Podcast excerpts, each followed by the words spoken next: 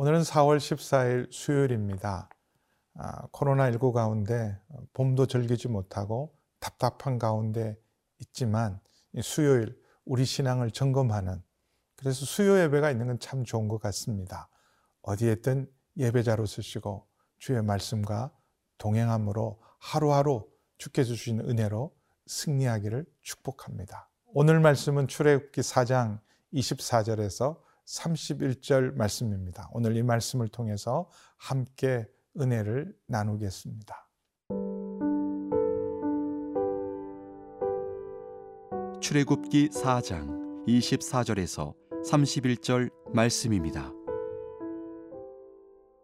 모세가 길을 가다가 숙소에 있을 때에 여호와께서 그를 만나사 그를 죽이려 하신지라. 십보라가 돌칼을 가져다가 그의 아들의 포피를 베어 그의 발에 갖다 대며 이르되, 당신은 참으로 내게 피난편이로다 하니, 여호와께서 그를 놓아주시니라. 그때에 십보라가 피난편이라 함은 할례 때문이었더라.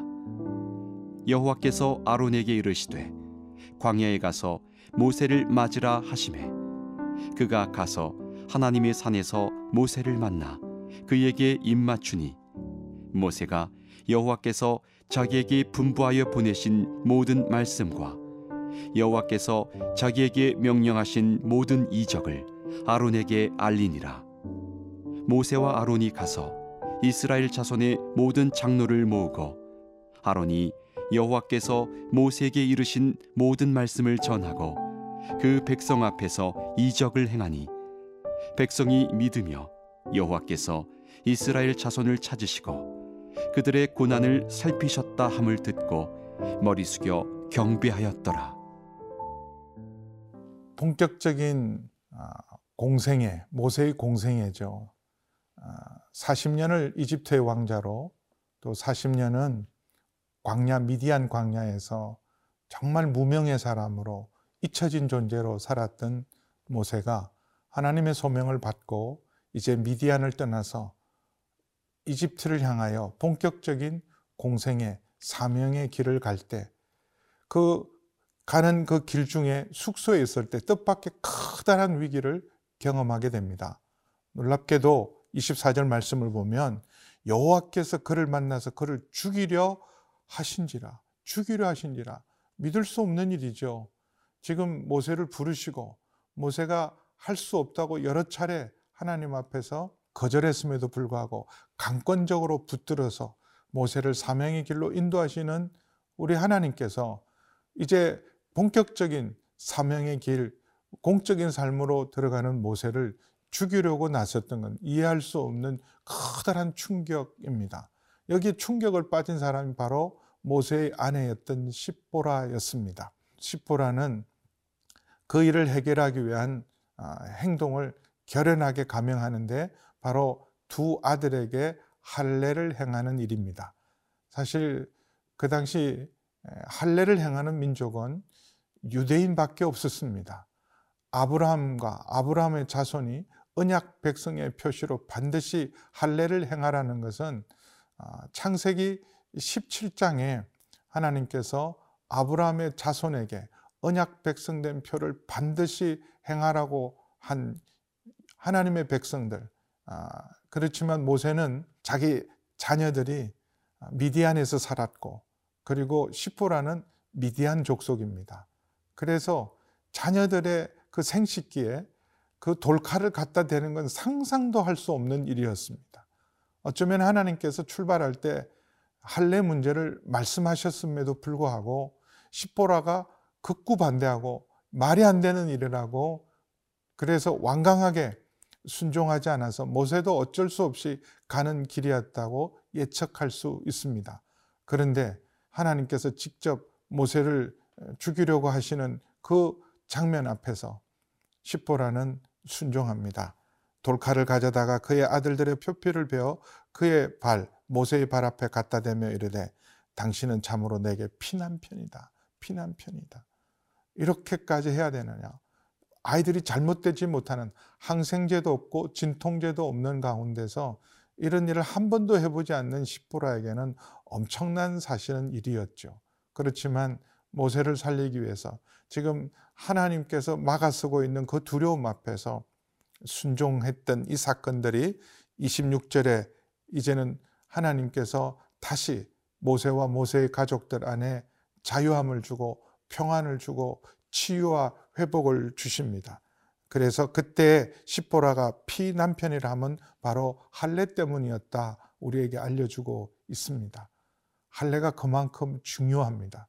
지금 언약 백성인 할례받은 하나님의 백성들을 구속하고 구원하고 하나님의 언약 약속을 성취하러 가는 길에 모세와 모세의 아들들이 할례를 받지 못했다면 그 일을 감당할 수 없는 일이고, 이제 심판이 선언된 이집트 땅으로 가려면 먼저 자신을 구별하고 가족들을 구별하지 않으면 똑같은 심판의 대상이 될 수도 있고, 언약을 하나님께서 성취하기 위해서 사용하는 지도자와 그의 가족들이 언약 백성으로 먼저 헌신되어 있지 않으면 그 일을 수행할 수 없기 때문에 이렇게 강력하게 할례를 먼저 하게 했습니다.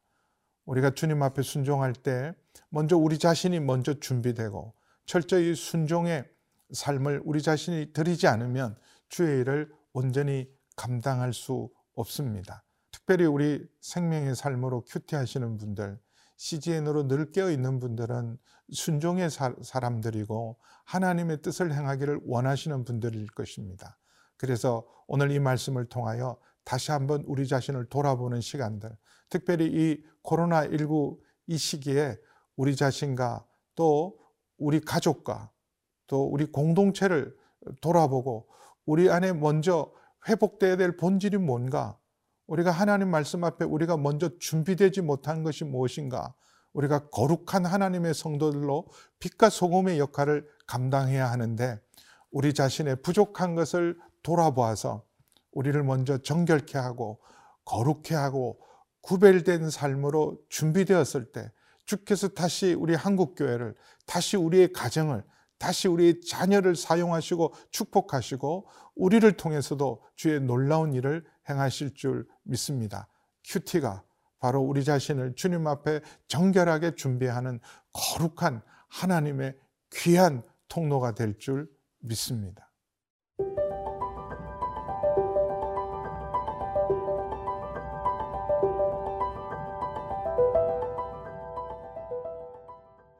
이십칠 절에서 삼십일 절 말씀은 모세와 모세의 가정을 언약 백성으로 먼저 준비시킨 후에 이제 본격적으로 모세를 하나님의 백성들 앞에 정말 하나님이 보내신 지도자임을, 그리고 하나님의 구원을 펼칠 하나님의 사람임을 세우는 본격적인 일을 하나님이 미리 준비해 놓으셨습니다.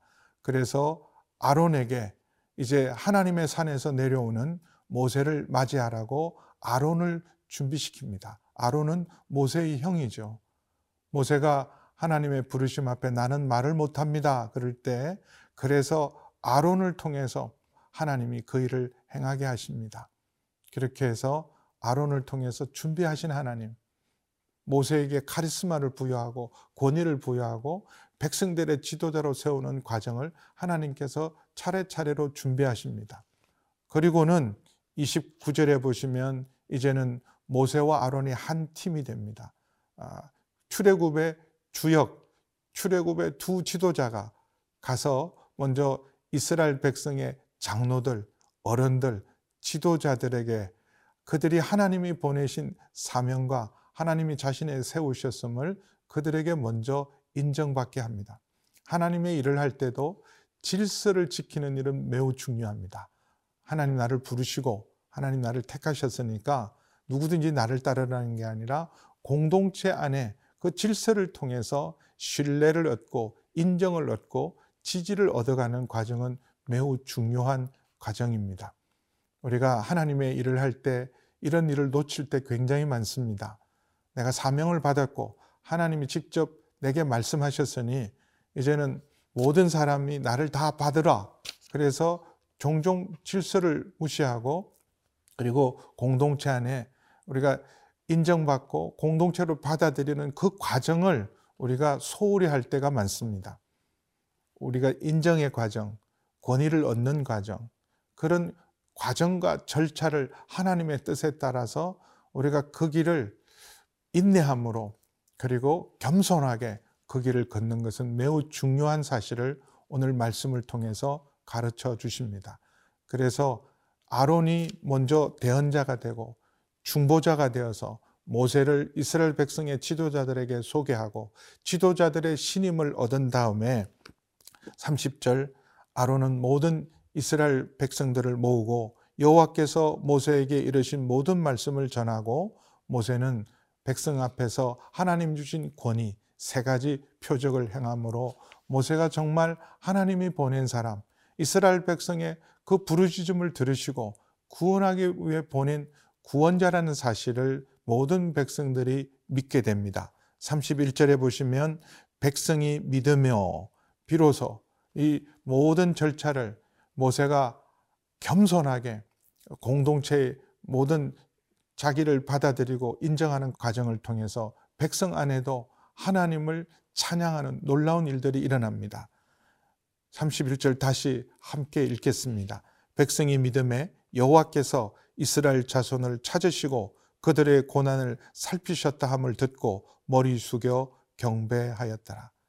사실 기적은 믿음을 이루는 도구요 수단일 뿐입니다. 백성이 믿게 된 것은 모세가 가지고 있는 카리스마, 모세가 보여준 기적 때문이 아니라 하나님께서 우리를 찾으셨다, 찾으셨다. 우리가 찾는 것보다 하나님께서 우리를 잊지 않으시고 찾으시고 우리의 고난을 살피셨다는 그 하나님의 마음을 알게 되고 깨닫게 되면서 그들은 하나님 앞에서 감사와 경배를 드립니다. 머리 숙여 경배하는 것, 소망을 얻게 되고 믿음을 얻게 되고 그래서 하나님을 의지하게 되고 그래서 모세를 신뢰하는 이 과정이 출애굽을 하는 가장 중요한 시작입니다. 공동체 안에서 우리가 서로를 신뢰하고 인정하고 그리고 하나님의 권위를 우리가 함께 세우는 과정은 굉장히 중요합니다. 한국교회를 위기라고 말하고 있습니다. 위기의 때 우리 영적 권위가 바로 서고 공동체의 질서가 존중되고 그리고 이런 모든 선한 과정을 통해서 우리 교회가 더 든든하게 하나 되고 믿음으로 세워지는 일에 여러분의 작은 순종과 겸손이 쓰임받기를 주의 이름으로 축복합니다.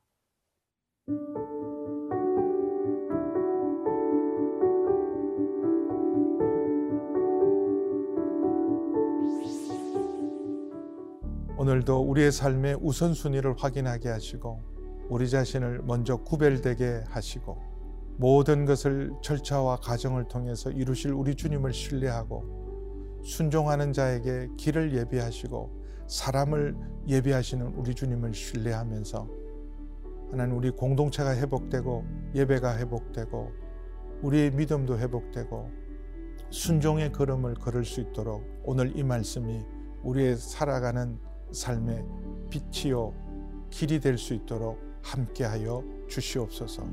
예수님의 이름으로 기도하옵나이다. 아멘.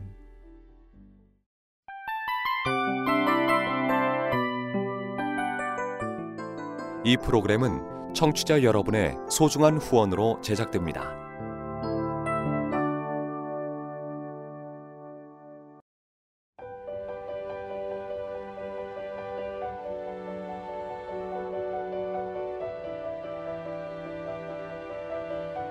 세상에는 수많은 교회들이 있지만 더 깊이 있는 말씀 강해를 찾기 위해 크기로만 교회를 선정하지 않습니다.